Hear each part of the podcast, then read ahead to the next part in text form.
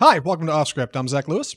And I'm Dr. Draper. Today on the show, we're looking at The Little Mermaid, the new Rob Marshall feature from Disney. Also, a uh, very prominent live action adaptation. I think if you're an adult listening to a podcast on your phone in 2023, you know that, and I don't need to tell you. Uh, we're also going to look at Reality. It's an HBO film, just came out Monday, late Monday evening. Weird time to premiere a movie. Uh, it's like 85 minutes. It is a surprisingly good little feature, uh, almost like an experimental docudrama about reality winner, uh, who is an NSA whistleblower who leaked some content, and the FBI came and found her. Yeah, stick around for that. It's actually really cool. I'm surprised at how cool that was. Uh, we're gonna talk about Cannes. It happened again. we're gonna go over it. Andy's got some hot details for us. I'm excited to see uh, what he's bringing to the table. And before we get to all that, we need to talk about the news. Our first story this week: Movie Pass is back. I don't believe it, Andy. What are the somehow, odds? Somehow, Movie Pass returned. Yes, uh, a la Emperor Palpatine. Uh, movie Pass is back. Uh, we talked about this last week. This was kind of coming back into the fold. And we talked about Movie Pass Movie Pass in the past on the show. Uh, Movie Pass was an exciting, uh, very fleeting uh, social experiment where people could get a Movie Pass card and go see a movie anywhere they wanted in the United States. This came out, what, like right around the beginning of COVID, end of COVID, I think this was a thing. No, before COVID. It was like 2017, 2018. Yeah, and it was a couple years before COVID, and, and it, it quickly burned out because they had some hot pricing model that it was not affordable for them. For them, didn't work out. Company went under, but now it's back Kinda. Uh, what is this about, Andy? So when Movie Pass first kind of burst on the scene a few years ago, it was offering ten dollars a month for unlimited films. Uh, this was way too good to be true, and it lasted for about nine months before they ran out of money, went bankrupt, and the the original uh, owner founder uh, bought the rights back and is now releasing it. And so they've come out with four pricing models, which are much more reasonable and sustainable. The very basic one is $10 a month, and you can see anywhere from one to three movies. We're not real sure what that means. Uh, maybe it depends on format. Uh, and then 20 30 and $40 a month. $40 a month was basically un- unlimited. Probably won't get a whole lot of people doing doing that one. Um, and you earn credits as, as, you go to things. That's all we know. We don't have a huge amount of details, but it, it was released over the Memorial Day weekend. Uh, if you're watching the Facebook live stream right now, I've got the visuals up for these like four subscription tiers they have. From what it's worth, like they range from ten dollars to forty dollars a month. Uh, they range from being able to see one to three movies a, a, month on the basic tier to thirty movies a month, one per day. Uh, there's like a credit system. I don't really understand. I'm sure if you go to their website, you can learn more about it. But from what it's worth, like I'm I'm a little surprised at how not bad this offering is. Like in comparison to like what Cinemark is doing with their Cinemark Rewards program or AMC does with their Stubs program. Like the idea of paying uh, a low cost every month to hopefully see more movies than you would see if you were just buying tickets outright is not a bad model. And in a way, like the reason AMC Stubs and Cinemark Rewards exist is because of pressure from MoviePass. In 2017, like those companies vehemently wanted nothing to do with MoviePass. I'm a little surprised surprised they're still involved at all. But reportedly, you can see features via MoviePass at AMC and Cinemark. Those are things you can do. Um, I'd imagine like the credits count towards like when you see your movie, right? If you go see like Friday evening versus like Sunday matinee, that'll make a difference. But for what it's worth, like if you're paying ten dollars a month and you're getting like three films, that's worth it. Or if you do your your forty dollar a month for the pro, and you're some like you know freak shut in that goes and sees a film every day or something, like or I don't know, maybe uh, uh, senior citizens that often go to the theater, right? Because they need something to do, like I whatever, whatever your reasons are, like both of those price points seem pretty pretty attractive, I think, to me, even though I'd be wary of the brand just because of their history, you know? Yeah, I think I think just looking at this, even the the very basic one, ten dollars a month, it's a deal. If you see three movies in a month, um, I mean, you've de- definitely earned your money back. That would cost you like at least thirty to fifty dollars just for the tickets. Um, so it's definitely somewhat of a deal. And then I'm sure there's some people where it might really work for. Andy, are you going to subscribe to Movie Pass? When are you getting no. your your card? No, I'm already subscribed to uh, Cinemark's uh, subscription, which is like eight nine dollars a month. So they they already got me, and that was the one thing that Movie Pass did do. It it forced all these chains to create, uh, you know, subscription services, uh, and that's the other thing. It's coming into this environment having to having to compete with is th- it it created its own competition inadvertently. Yeah. Uh, keep it here on off script for more from Movie Pass. We'll keep a tab on it, but neither of us are getting it. Uh, I'm in the same boat as Andy. We're in the pocket of big movies. Our next story, uh, a quick one here. How to Train Your Dragon's live action adaptation finds its hiccup and Astrid. Uh, if you haven't kept up with this, DreamWorks is pursuing Disney's live action adaptation model. It's been very profitable for them, and they've decided they're going to start adapting their CGI features, or at least that's the one they're starting with. How to Train Your Dragon. Fine one to pick. Uh, directed by Chris Sanders and Dean DeBlois came out in uh, got what like 20 2009 I think the first one came out 2010 uh, they've made a few sequels and now uh, they've got their leads Hiccup and Astrid. And while I don't know the girl who's going to be playing Astrid which is terrible uh, what is her name? Nico Parker. Nico, Parker, Uh, I do know the guy playing Hiccup Mason Thames Thames Thames because he is the lead of the Black Phone which was a very successful horror property.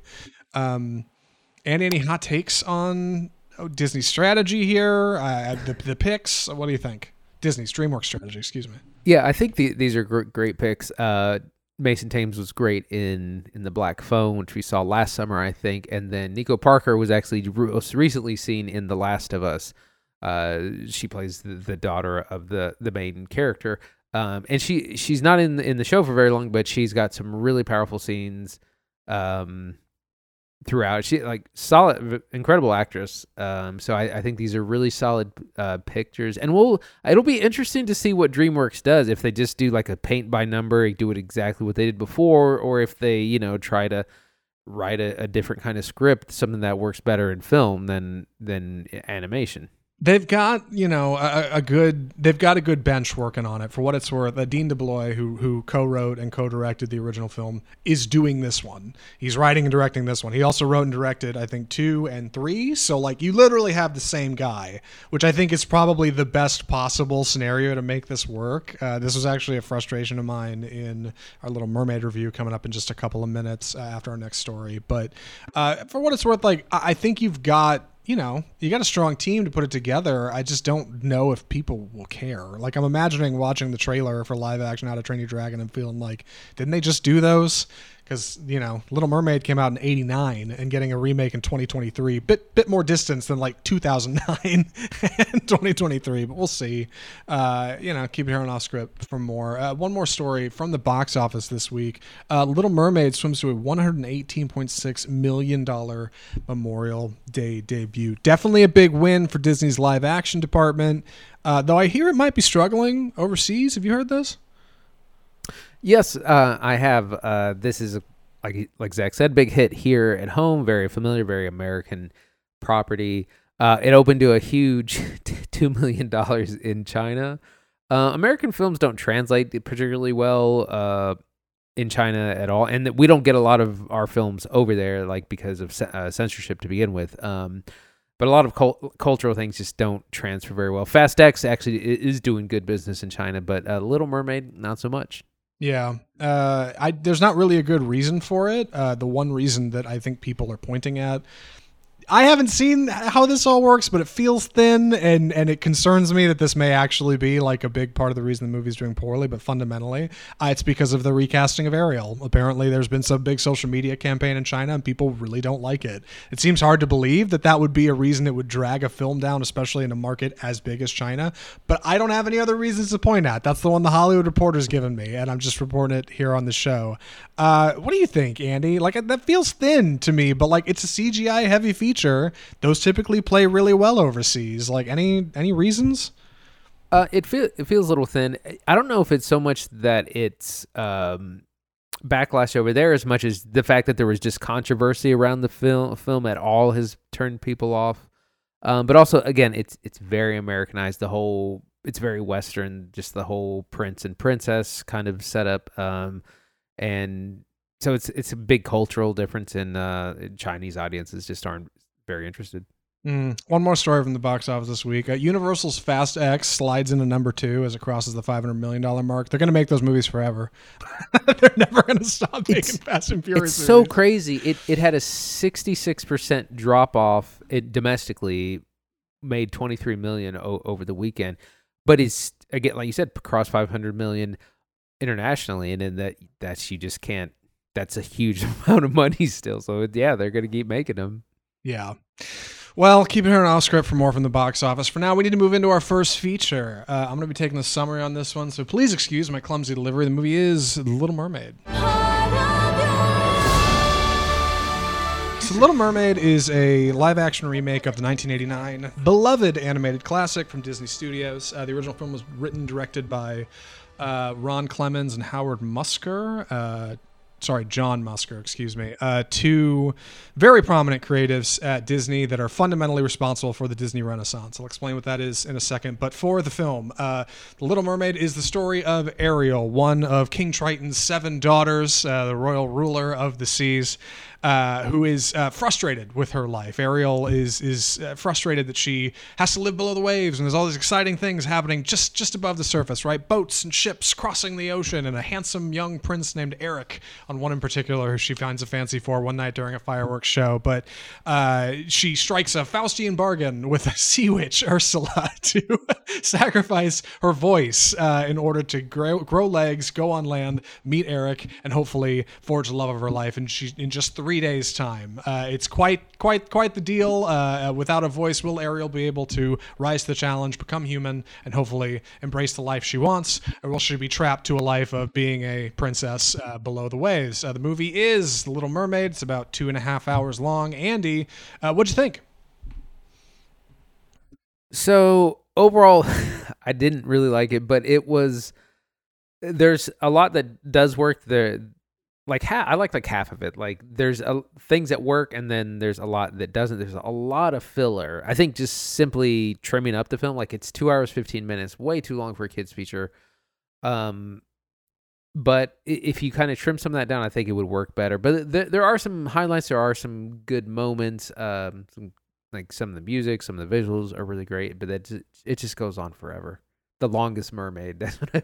Uh, yes, uh, I've got a tragically lukewarm take on this movie. I really do. It's not a good take. It's a bad take. I know it's a bad take because the same take I have on most of these live action features. But I'm going to save that for the end. I, I just want to take a minute and talk about what works in this movie because fundamentally, uh, Little Mermaid live action remake uses every element of what is successful about the first movie, and like the Little Mermaid came out in 1989, and for the people who don't remember, like it fundamentally started what is the Disney Renaissance, that thing I mentioned in the intro. Uh, in the 80s, Disney is starting to flounder with their animated department. They don't really have direction. Walt Disney is dead and gone. They need somewhere to go. And CEO Michael Eisner figures, hey, you know what? Maybe we can start buying old properties just like Disney did when he bought the rights to Snow White and he bought the rights to Winnie the Pooh and bought the rights to Mary Poppins. Maybe we can take old stories and like adapt them into something that kids might like. And with the help of Ron Clements and John Musker, they produced The Little Mermaid in 1989, which immediately kicks off a string of very memorable Disney features. I mean, you can rattle them off in your head, right? Beauty and the Beast, Aladdin, Hercules. Uh, uh, these are movies that come out of, you know, them, basically, like taking the studio in a bold new direction. And part of the reason that works is because Little Mermaid is a very tight 90 minute feature, like that has a really solid plot all the way through. Uh, you've got your young, very likable uh, lead protagonist. So you got your fun underwater setting and her overbearing father. You got the prince who they kind of dance back and forth a couple times where they actually meet. The sea witch who takes her voice. Uh, the challenge of trying to get to know him and, and, and, and hopefully get him to fall in love with you through all of Act Two. The big Act Three finale. Like if you've seen the movie, you know everything that happens. And when Disney does a live action remake, they either go with exactly what worked before or they wander off a little bit and go in a different direction, like Mary Poppins Returns or Cruella, which is actually pretty well received. Um, this movie does the former. It follows the the original to the letter. Like I thought that extra half hour in the runtime would I don't know, like expand it or grow it, and it doesn't really do a whole lot. It's just longer because it can't move as fast as animation can. They're people, right? Like they gotta things things just move a little slower. And there's a couple extra songs, three extra songs to be specific. What Andy? When was the last time you saw the original? I don't remember. This was actually the first movie I ever saw in a theater, though. Really? that. Oh my God! Well, that's, that's 1989. A great, that's a great throwback. Yeah, and here we are, all, all the way back here. I'm sure We it played great in the theater. Um, yeah, like I think this movie has like everything good about the original one in here. Like it, it's actually great start. Like you've got uh, you open on Eric, which is cool. Open above the above the sea, and then he loses something over the side of the boat as it tumbles down. You get your opening credits. Ariel finds it with Flounder. She's collecting stuff because she's got her grotto of like human things that she keeps and sings about because it's very heartfelt to her. Like Dad doesn't like it. He's got a little history with with with uh, the the old world of, of humans, and he wants nothing to do with them. Like all that stuff plays really well. Like all of that works fantastic. Uh, Ursula the Sea Witch, played by Melissa McCarthy, is not bad. And I should say, really quick, while I'm thinking about it, the standout performance here is 100% Halle Bailey. The rumors are true. The critics are correct. Like, not only is she singing great, like she's the probably the best part of this movie. Melissa McCarthy's fine. She gets a couple good lines off. I, honestly, be- better than I thought she would be as Ursula.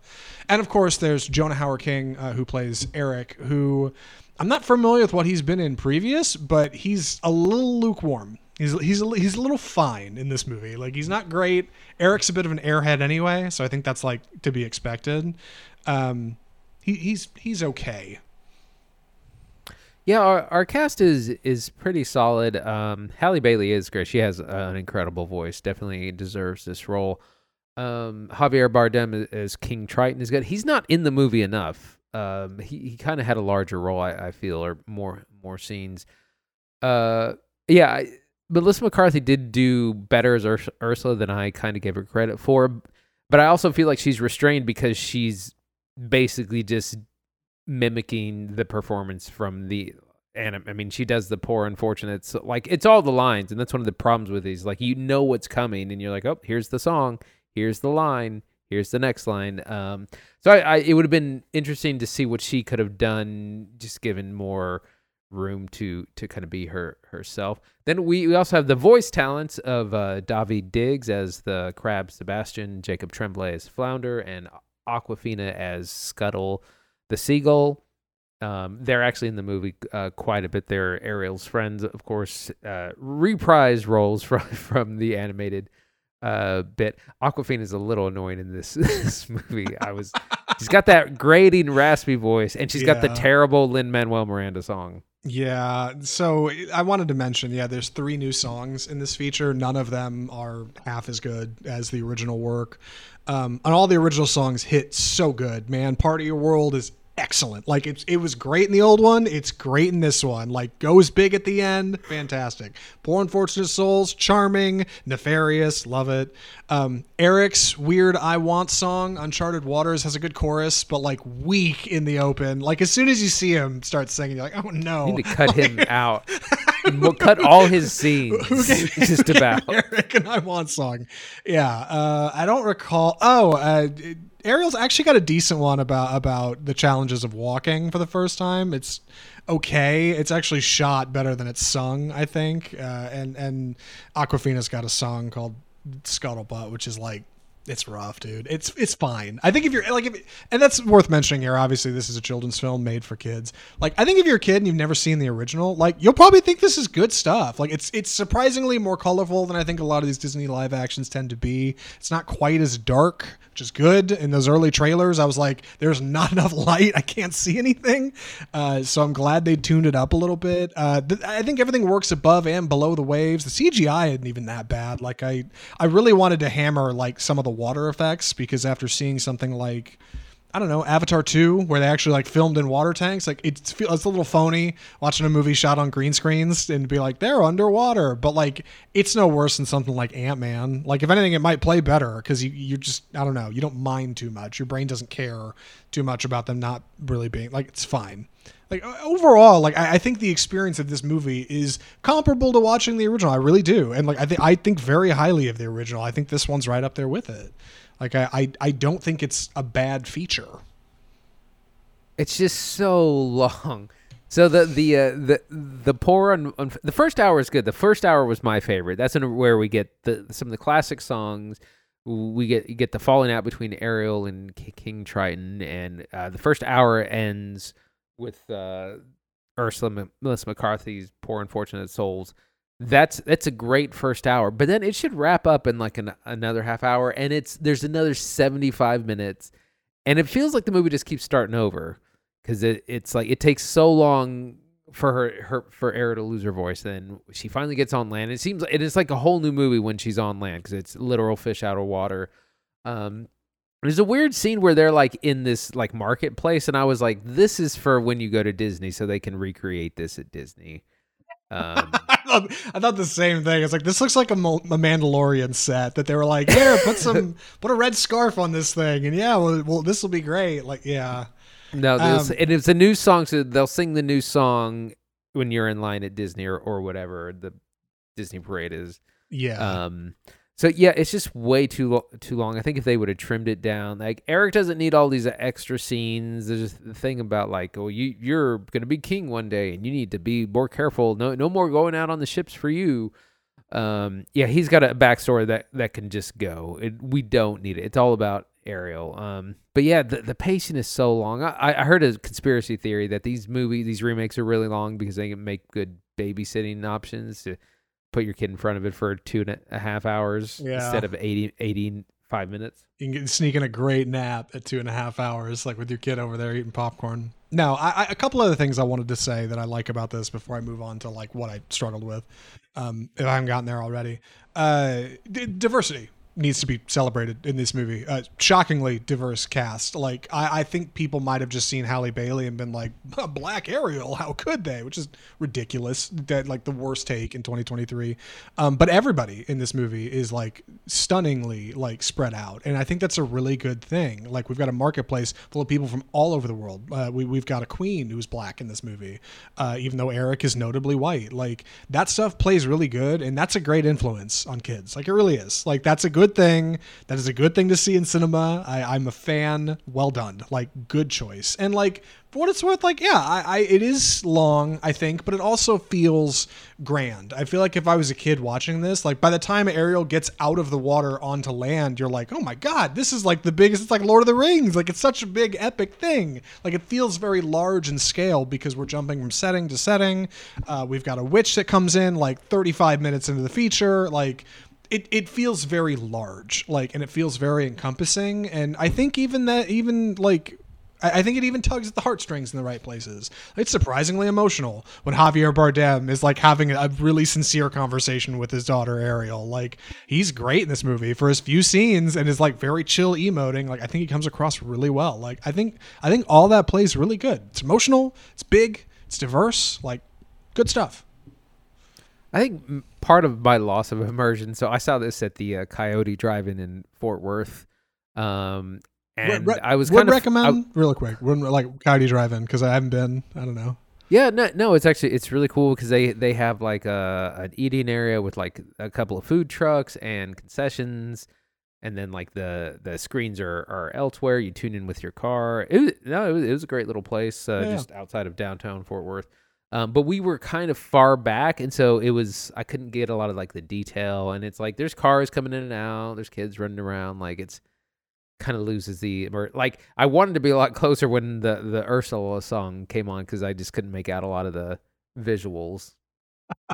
Yeah, uh, that's fair. Yeah, we went and saw at Alamo Drafthouse. Uh, Christine ordered food during Under the Sea, which like it was funny to me because during like the it's a kids movie. Like I feel like the musical bits would be the parts you pay attention to. Like, but we've seen the movie. It's the same song, right? And, and honestly, like I do think some of those songs suffer more in live action because you don't have like you know the extremely vibrant color palette of like an animated feature of like ink on you know ink on glass and and this movie does a fine job like of getting over that way i think uh, for, for the kids in the audience that were with us like they had a great time it's great um so I think like in that way, I like I think The Little Mermaid is is fine live action adaptation, one of their better ones.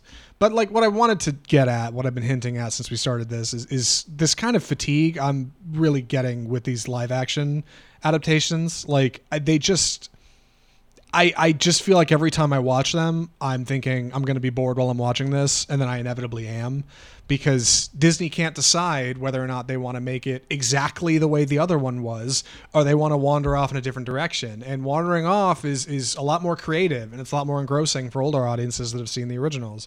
Uh, but sticking to the old ones works really good, selling tickets, right?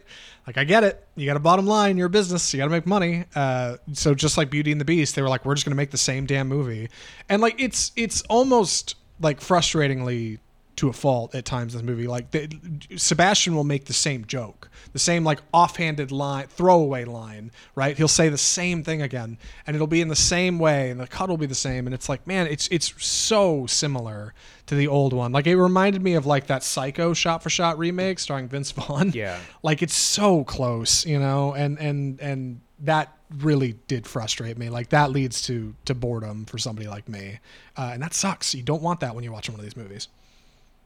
Yeah, I felt the same way. It was like you said, you know the songs are coming, you know the lines are coming, you know I mean that's the thing when you can guess the dialogue before it happens, it's kind of just like, well, I, I already know exactly what's coming. and It's not very exciting. But uh, again, I'm not the target audience. Yeah. This is aimed at, ch- at children, And- not 40 year old men. Of course. And ultimately, like, I think that was the thing I, I wandered away from this thinking. Like, while I enjoyed it, like, I can't help but feel like the original Little Mermaid, like, was an important movie for Disney. It was, it was really important. Like, not only because it told a story really well uh, about something really sincere and, and pulled an emotion from, you from the audience that they weren't normally getting, but also because, like, it fundamentally was a crucial step in turning around like a studio that was beginning to decline like in one way or another. And like that happened from this incredible like blaze of creativity that came out of like a team of individuals who were like painting on glass slates and putting them under a camera and sliding them around and adding ADR later and music and being like yeah I think this will work and like just cobbling a script together. And like all of that comes from like creatives that are really challenged and are, are pressured like like coal in an oven to turn into a diamond. And that's what they made. Like something so incredible that stood the test of time. And in a weird way like it's strange to watch the remake and feel so little of that here because it's not made by a team of people who are being squeezed like down to their last i don't know brain cell. Like it's made by like a team of individuals who are like copying off somebody else's homework and like that kind of bums me out you know? As an, as an old person who's not supposed to be watching these movies like it bums me out. And like i i miss that blaze of of of passion that like i think those old movies had. I, I these these remakes like fundamentally lack them. And like what if that's the Disney magic? You know what I mean? What if that's secretly the thing that has built Disney into the company they are? Like, and if these movies don't have that, I I, I- wish some did. You know, maybe we'll get that in Elemental next week. maybe uh, the Pix the Pixar Choir was a big step for Disney. Like that was that was a big one, right? Like in those movies, pull at your heartstrings, like a way a lot of old features did. Maybe we'll get uh, the live action Up remake soon. You know, like I don't know, but um, it just bummed me out. It's it's the one thing about this movie. Like I really wish there was a way to to tweak my brain and and forget the old one or something because I can't. And and this one I, think didn't it didn't have that, and that bummed me out. Uh, any other thoughts on this for recommendations, Andy? Right. Well, just to comment on that, that, uh, yeah, like, like I said, I'm fine with them doing a remake, but like rewrite the script. Like, think of live action, not because what works on in live action film is different from works in animation. You can, uh, you know, update it in a lot of ways. The the dialogue, the the issues. It's supposed to be a coming of coming of age story. Um, and it's just like you're not even trying. Like I said, copying some you're copying someone else's homework, your own, or it's like you turn in the same report three years later for a different class. Um, yeah, and it's just bland and and, un- and in- uninteresting. Yeah, there was a uh, an old science project in my high school growing up that every every chemistry class would do coming through. You, you it was it was like make a diorama kind of thing, really simple. Uh, and Christine did it uh, when we were going through high school. And two years later, when her brother came through, he was like, "Hey, can I just use your diorama?" And she was like, "Sure." So he dusted off, took it into class, got a B plus, great. Like, and he got he got the satisfaction of knowing that like he he did something with very little effort, like to get a great result. And like, way to go, you've outsmarted the system. But like, I really would have liked to have seen what his diorama could have been. You know what I mean? And like, that's how I feel about the Little Mermaid remake. Like, great, you, like, well done. You know, like a a plus completion grade. You're gonna make a ton of money on it, but. I don't know. Like I, I, I, I I'm too old for Disney. I want more. That's that's my hot take on the Little Mermaid. Uh, Andy, would you recommend uh, the Little Mermaid? Uh, I would say if you're interested in it, I, I would say probably the best experience is going to be in the theater with like the big sound, the big visuals. That's going to work way better in the theater than at, at home. So if you are interested, and again, it's a kids movie. If you have young ones, definitely for you. If you're a little on the on the fence, I would say skip it or say save it for streaming. Uh, I'm kind of in the same fa- I'm kind of in the same boat. Like I think it's good. If you got if you got kids, take them to see Little Mermaid. Especially I haven't seen the old one. Like if you like the old one, I think you'll like this one. Like it's it's surprisingly emotional. Like in moments, exactly when it needs to be, just like the old one did. Like I, it's good. Would recommend. I want to make that clear in case anybody comes and haunts me later in my life and says you thought the Little Mermaid sucked. No, I didn't. I think it's good. I think it's just as good as the original. I just I'm I just wanted a little more, you know? Like yeah, and if you're skeptical, like it'll be on Disney Plus in what 90 days, like and you can watch it all you want, you know. You can watch it you double feature it with the old one. You can see all the things that are exactly the same. You'll love it. Um I know I would. And that's The Little Mermaid from Disney. Uh now, much more important things to move on to. Andy, uh, what are we talking about next? It's time for the death of cinema.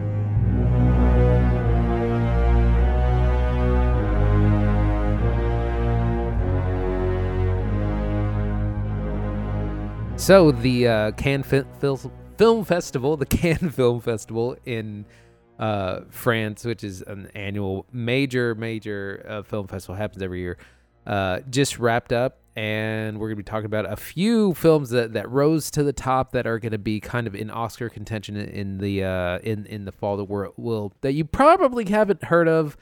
But we want to get into because you know things like Killers of the Flower Moon, you already know are, are coming. Asteroid City, the- uh, these kind of bigger names. Um, but we're going to talk about uh, a few here. Well, we're going to start off with May December, which is a new film starring Natalie Portman and Julianne Moore. This was uh, purchased by Netflix. Um, so they'll be pushing it for awards. This uh, Natalie Portman plays an actress um, who's playing Julianne Moore's character, and she's going to visit her to see her to just learn about her. You know, she's doing actor research uh, with this uh, old older person. Um, and the reason it's kind of it's called May December is that Julianne Moore's character is infamous, um, and her story is based on the Mary Kay Letourneau story, loosely based on that same situation. If you don't know, uh, Mary Kay Letourneau was a teacher in the late '90s who had a inappropriate relationship with uh, one of her sixth grade students. Um, she went to prison for seven years. She got out. They got married. Very strange, but that's the Julianne Moore's character is based on that story, and Natalie Portman is an actor doing research for for like, like a movie about this. So it's very meta, and it's very and that's why it's called May Dece- May December. Um, so it's like a hot subject, and a lot of buzz about this movie. What do, what do you think about this, Zach? Uh, I did not know that story, so I appreciate you sharing it on the podcast. That sounds like a great screenplay. Like, just damn, man. Like, yeah, if, if somebody's elevator pitching that to me, it's like, oh yeah, Natalie Portman's gonna uh, play Julianne Moore. She's falling around with a notepad, and I was like, okay. It's like Julianne Moore's teacher did this horrible thing. Like, oh, oh, hold on. like, ooh, ooh, that sounds hot. All right, yeah, great. Like, I think that could be neat. You know, like it sounds scandalous. Uh, Natalie Portman's great. Love Julianne Moore. Like, all right. What what I want to know about because you got it on the outline here, but I've heard of this a couple times and rumblings on film Twitter. What is what is Zone of Interest? What what is this movie? The Zone of Interest is the was the Grand Prix winner, which is kind of like second place at Cannes, um, and it is a film. It was a film by an English director, but it's in German, and it's about a family. It's it's weird. It's a it's about the Holocaust, but it's not about the victims. It, it's actually about people in charge. It's it's a film about this family who um basically lives next to Auschwitz and is trying to like, you know, build their ideal life while this like horrible thing is happening next door. Um and I mean, it's difficult subject matter as as you can tell. Um but I've I've heard a lot lot of buzz hanging on the trying to see the, who the director is. Yeah, Jonathan yeah. Glazer, who did uh previously did uh, Under the Skin. Um, hasn't made a movie in Ah. like like ten like ten years, and his this is only his his fourth film. Um, but yeah, th- this has gotten a, a lot of a lot of buzz. Uh, particularly the the lead actress uh Sandra Hüller is both in this and the other film we're going to talk about that won the the Palme d'Or. But it's um it's going to be a, a heavy th- thing. We don't know too much about it other than it's you know it's a story about a family trying to to build. Their their ideal life r- right next to a concentration camp. Yeah, another killer idea. I know it's based on a book by Martin Amis, I think, and shout out to Sandra Hüller for being like double double build here for the two big winners for Cannes. But uh, on Jonathan Glazer, like nothing. Bold Cinemas is littered with directors who made something weird and then dr- stepped out of the limelight for like a decade. and you never you never know what they're coming back with right? Like is it going to be fire? Is it going to be trash? Anything could happen but zone of interest clearly uh, is generating some serious buzz at Cannes. I'm excited to see it. And like i said I, i've i've just heard rumblings on twitter. I've seen a couple memes or a couple things where people like we got to talk about this movie. Like it's great. Like i'm i'm really excited to see And- what that's about. And I didn't realize I've I've seen two of his other films, Birth and Sexy Beast. Uh, Sexy Beast has an incredible for- performance. Um, i Uh, ray stevenson right he's in that, but he's not a. Oh, I can't remember. Who's the guy? played I thought that was him. Who am I thinking of? I don't know. Funny story about Sexy Beast. Uh, in case I don't know if you're googling it, but uh, I had a buddy in college, film school, who gave me a, a, a USB drive with a bunch of movies he pirated. He was like must watches, and I'd never heard of any of them, and that one was on there, and I never watched it. Like Ben Kingsley, drive. that's who it is. Ben Kingsley, excuse me. Yeah, I just never, I didn't know anything about it. I was never really attracted to that idea. Maybe we should watch it for the podcast Dude. at some point. Ben Kingsley's like an out of control gangster. Love it. It's it's so great. Um, Lo- love an out of control gangster movie. Good. The the other film, the big winner, Palme d'Or winner, was a film called Anatomy of a Fall. And all, all I know about this, the tagline is a woman is suspected of her husband's murder, and their blind son faces a moral dilemma as the sole witness. Um, she, again, starring Sandra Hüller, uh, who I, I guess plays plays the woman who's an author trying to defend herself in in this murder. I don't know too much about this, but again, it was the big winner. Other big winners in, include Parasite, uh, Titane, uh, last year's Triangle of Sadness. So it's in that that vein of films. Man, uh, I gotta see what this movie is about. Like another, again, another solid screenplay idea. Feels a little looser than the other two, right? Not not not quite as concrete. A murder mystery starring a blind witness who's uh, maybe got an axe to grind in regards to the victim and perpetrator. Uh, but for Sandra Hüller, like, dude, she better watch out. If she's not careful, she can come over to Hollywood and get Noomi Rapace. You're gonna do like two, two or three movies that are a big deal, and then you're just gonna slip back out of the limelight. And I don't know why that happened to Noomi Rapace. Yeah. God love her. Uh, hopefully, Sandra Hüller has a prominent career going forward because, like, being in two of these back to back in the same year, oof, like God. How many people would like? How many actors and actresses die for that that kind of opportunity? Like, way to go. Um, so yeah, that's Cannes. I mean, anything else exciting from Cannes? Like, I wish I'd kept up with it better, but like honestly, I've gotten to the point where I feel like I don't know unless you got some insider info, like you seem to have, uh, the, the, good doctor. Uh, you know, I, I can't keep Yeah, up with it. those are the the big winners. Uh, some other highlights, of course, Asteroid City, um, Killers of the Flower Moon, which is uh, Martin Scorsese's latest uh, film, which we we talked about the trailer. Eight hours uh, long. Yeah. yeah.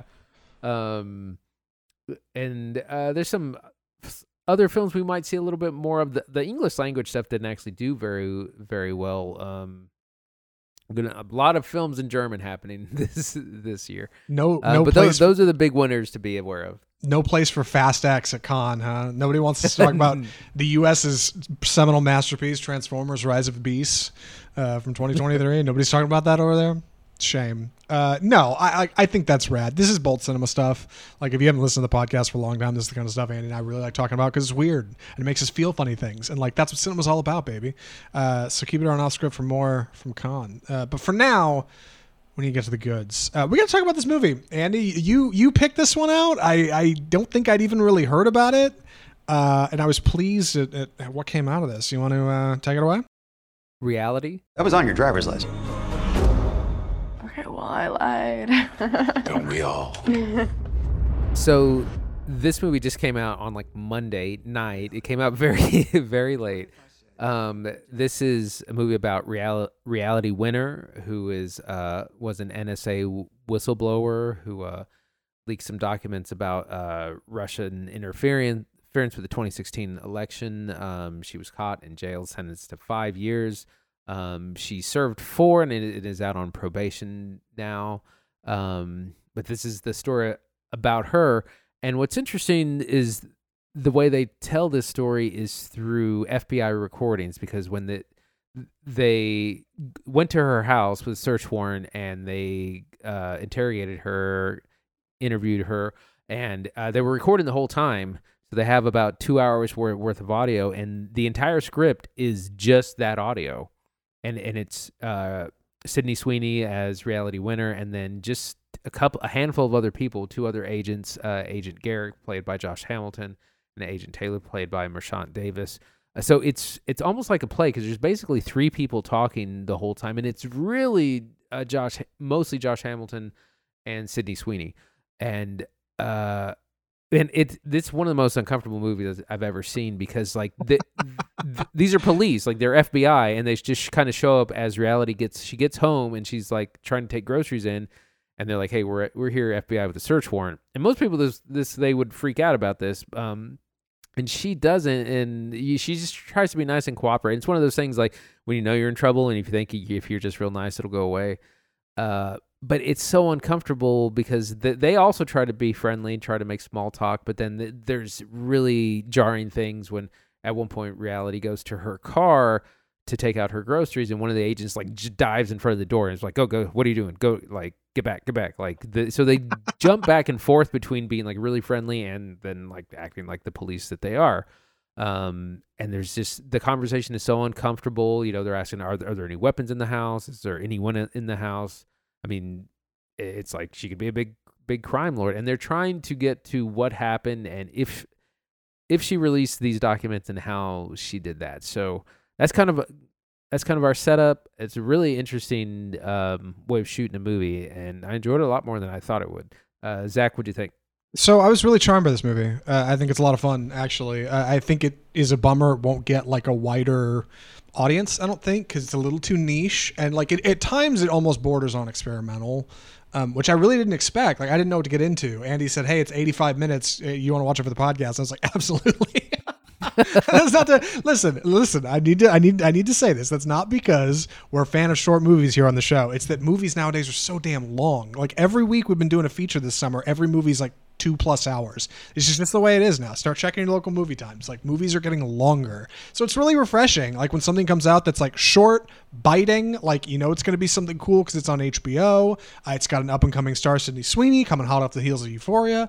Like I don't know. Like it might be neat, and it turns out it is. Uh, uh, the movie's directed by Tina Satter, who is a first time director. You look up her IMDb. She's got this, and she was a guest once on. Uh, Seth, uh, what's his name? The Late Night with Seth Meyers uh, podcast. That's it. That's all she's done. I know it's based on a play, which is based on uh, the actual situation that happened to Reality Winner, and the play has the same gag. It is exactly the transcript. This is this is word for word what happened. This is this is what we've got and a physical recreation of it. But what's cool about this movie? Well, on the one hand, it sounds like okay, so uh, NSA whistleblower shows up at our house, and and the FBI shows up and says, "Hey, we got questions, right? What does that mean?"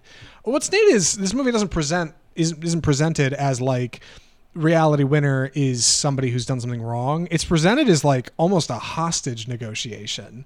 Like, what do you do when you get home one day and the FBI is at your house and they're just letting themselves in? And they're like, no, no, stay, stay there. You're not going anywhere. And they're friendly, but like, you're not going anywhere. It, it's it's a it's like being held hostage. It's like being kidnapped, like right outside your own home, and there's nothing you can do because it's like fundamentally the power of the government of the country you're in. It presents this really interesting mental game that you're playing, right? Because we know that Reality Winner obviously is a character who's been in the news, uh, who may have served some time uh, for things that she's done, but a lot of people like aren't really familiar with the story. So to get the verbatim situation as it happened uh, with a cast of characters who are really finely directed from Tina Satter, I can't wait to see what she does next. This girl needs a limited series or something. Like she's good. Um, they present this story that's like surprisingly engaging in like a very tight timeline. Um and it's a lot of fun. Like i i, I really liked reality. It's it's really not a bad feature. Um let's get into it andy. Where do you want to start talking about it? Well, I want to talk about a little bit about the script, and like I said, the, it's all based on the audio, the two hours of audio or so that they have while they're um, searching her her house and she's being interrogated uh, during that whole time. And they kind of keep keep this interesting by they they kind of switch between uh, you hear a recording uh, uh the you know the actual recording then you'll see like the script the like transcript itself sometimes and then you get into the actual actors in the in the movie. So it kind of cycles with between these three uh shots and it, it keep it keeps kind of reminding you like oh this is like word for word what happened on that day and and what the what they had and I, I, I just thought that was, that was a really interesting kind of approach and kept it really fresh. And there's par- also parts that are redacted, like you know it'll be showing you the transcript, and all of a sudden the audio cuts out and it's all black. Um, same things with uh, on screen when when anything's re- redacted, the you kind of get it almost looks like a glitch um, because you know they're not telling you wh- whatever was redacted. Um, so that's how, something that I thought was really interesting and effective. Yeah, the the redacted segments are the bits that feel like experimental in tone because um, they're so great. Like it's not like the film just jump cuts to the next part of a segment where we're not going to hear what the FBI agents were talking about or what Reality Winner said. Like it hits you with this like weird tech music sting that's real low, real bassy, and then it just hangs. And like the movie just hangs in silence for a minute and then it just comes back and just continues where it left off. And it does it a few times, and it's really jarring. And it's a very clever meta reminder that what you're watching is not only real, but like we still don't know. The American people are still not aware of what exactly was said in these moments. Nobody knows. Like they're redacted. Nobody's nobody's gonna find out. Like all so so we have like functionally an incomplete version of events told in the most complete way possible that very very quickly like narrows down to a person who is guilty for something that like we have most of the evidence for, right? Like we're told is is the correct way, but I, I just I love the way it pushes the boundaries of its titular reality, like both because of her very interesting name, but also because of like questioning what is really understood versus what is perceived. And I think that's really charming, like for a short feature to hit really fast. Um, and a big part of the reason that's possible is because of performances. Like, man, Sydney Sweeney is excellent in this She's really good as this person who's really meek and backed into a corner, but you can never really get a read on like whether or not she's knows something or doesn't, and you're not really sure where things are going to go. And that plays great opposite. Uh, what is his name? Marchant Davis uh, is one of the FBI agents, and more importantly, Josh Hamilton, who is super good in this movie. Josh Hamilton, I couldn't remember where I'd seen him from. He's the dad in eighth grade. He plays outside. He, he plays the other side of uh, Elsie Fisher. They got that great scene at the end of the movie where she comes in. She's like, "Hey, you know, if I, if I, if, if I had me as a daughter, like I, I wouldn't want her around." And he's like, "Whoa, like what are you talking about? You know, like really sincere and like really great." And that plays really great with these two FBI agents when they, you can't really get a read on whether or not they know or not, like that she's guilty, what they do and don't know. Like she, they don't really offer information to her very quickly, so she has to slowly kind of inch it. Like, what are you guys here for?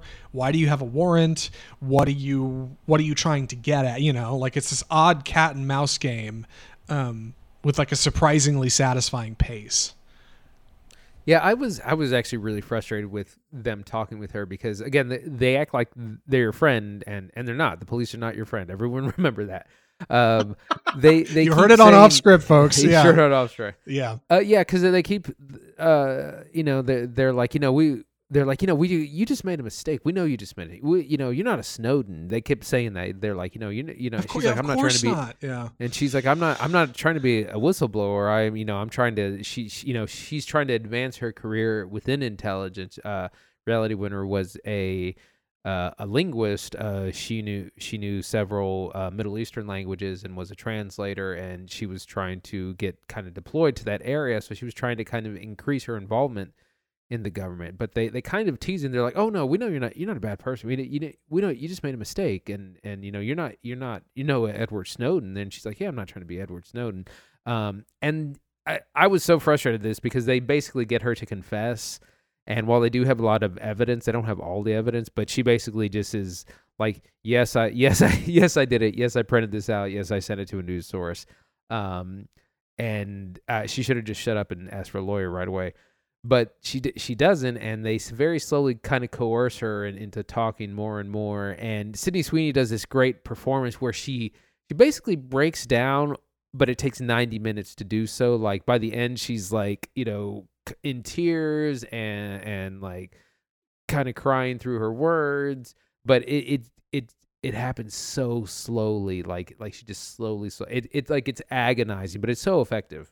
There's this great story from the set of American Psycho, the Christian Bale movie, when uh, Willem Dafoe's character, who is an investigator uh, pursuing like this series of crimes that have been happening in Manhattan, which all lead back to Patrick Bateman, Christian Bale's character, uh, he's questioning uh, Christian Bale's Patrick Bateman. And during the scene, uh, the director, I forget her name, uh, told B- told Dafoe, "Hey, you're going to give me three different reads of this scene. We're gonna we're gonna record it three times, and you're going to give me one where you don't know if Patrick Bateman's your guy. So it's a friendly conversation, right? You're going to give me one where like you think it's him, but you're not sure. So it's friendly, but like a bit more conniving.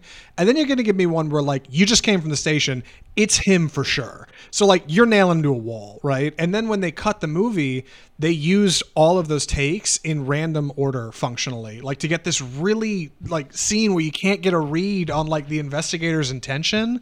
And he just they seem like they're all over the place. And this movie is is that for 83 minutes.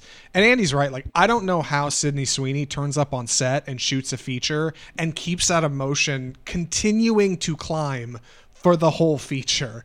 Like it's really something else. Like it's it's a really charming character play. Like it's it's a surprisingly engaging script that comes right off the page of a very real situation.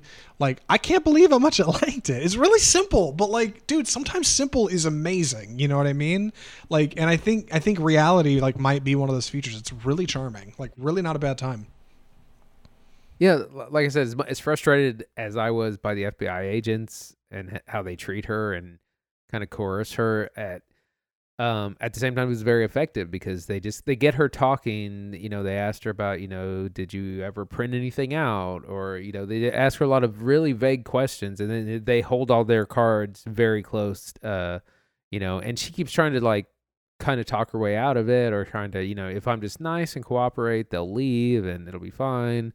Um but it, it doesn't go that way and um but yeah uh, re- really effective and, and like you said she's she's slowly slowly breaking down and realizing that she's like more and, and more and more trouble. Because you know at, at first it just seems like they're gonna maybe do a search and, and leave and like you know the, but the fbi agents know like she's getting arrested at the end of this Yeah, it's very conniving in that way. Like this, this, yeah. Like I, I, really would liken it more like a hostage situation. Like, because she's not. Where's she gonna go? Like, what's she gonna do? Who could she call? Like to help her out of these two people who are just at her house, and there's like more guys show up, and black black SUVs show up for people to get out and search her home. And she's just trying to like keep track of her dog and her cat, and it's just like, well, hold on a second. Like, let me get my life together here. Um, it's very menacing, and like I'm surprised at how well that gets pulled off in in in like yeah a short like a short feature like shorter than what was expected to be feature length. Um it's good stuff man. Like reality is not a bad time. Um are you ready for recommendations? Any other thoughts? Uh, i am. I'm ready. Andy would you recommend reality? Uh, yeah, I would. Uh, it's a nice short little bottle film, 85 minutes.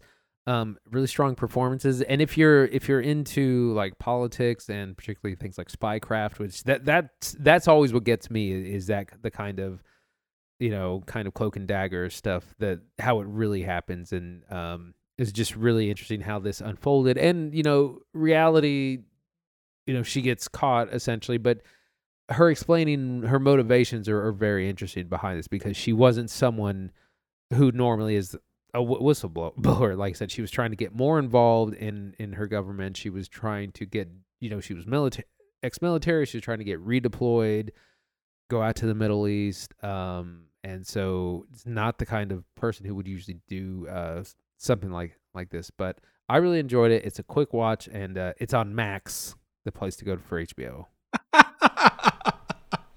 yes, it is on Max. Would recommend. Yeah, I thought it was a lot of fun actually. Um, if you're just looking for something like this is the kind of thing you can just throw on like if you just need a little something right? You got, you got a little less than two hours. You want to watch something kind of different. You, you're cruising youtube and you're bored with all the same video essays and you're like ah, i want something you know oh something a little tasty. Like go check out reality on max. Like it's not a bad time. I i i, I wish it would get a bit of a wider audience. I get why it won't. Like there are parts that are almost experimental Like, but I, I think it's surprisingly well put together. I want to see what Tina Satter's doing next. I want to keep up with Sydney Sweeney and, of course, Josh Hamilton.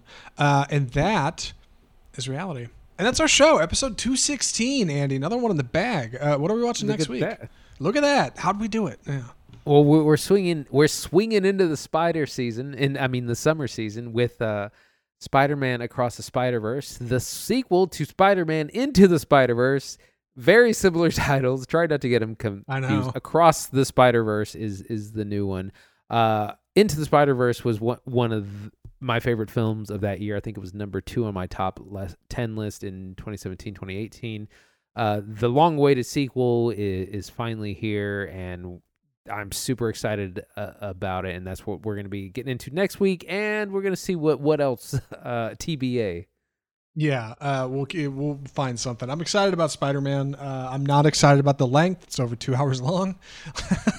but uh, for what it's worth, uh, that is a big animated feature, and I've heard nothing but fire about it. Everybody says it's great. Everybody says that movie's fun. Can't wait. Already got my tickets. It's gonna be a good time. Uh, if you enjoyed the show today, if you want to know more about reality, or uh, maybe you have some hot takes on our hot takes on the Little Mermaid, lukewarm take from me. It's not. It's not a great take. Uh, if you got any stories about Cannes or want to hear more about features we've talked about here on the show, uh, the best way to do that is you can check out our website, offscriptreview.com. Uh, you can check us out on Facebook where we live stream the show every single Tuesday, except for Wednesday this week because, you know, stuff comes up. Uh, we are over there right around 5 p.m. Central, usually on Tuesdays. Uh, you check out our Twitter and Instagram uh, where we post updates from the show, things we got going on. Uh, we're on YouTube, do lots of cool things happen on YouTube. Gotta come check out the YouTube channel. Gotta come check out the YouTube channel. Great things happening over there. Uh, and of course, you can get the podcast for your ears uh, via iTunes, Google Play, Spotify, or Media, all the usual places you get your podcast. You might have been listening there right now. And if you are listening there and you want to do us a solid, uh, drop us a rating and review while you're over there, huh? Just just slide over to your store page, relevant platform. We'll find it. We'll get to it, and uh, you know, let, let us know what you thought of the show. Five stars if you can swing it. Um, I'd suggest less, but I mean, uh, who who would, right? No half measures here on Off Script. That doesn't mean anything. I should wrap this up. Anyway, from all of us Off Script, uh, you can email us correspondence, mail at offscriptfilmreview.com. From all of us at Off Script, the home of bold cinema, I'm Zach Lewis. And I'm Dr. Draper. Thanks for watching.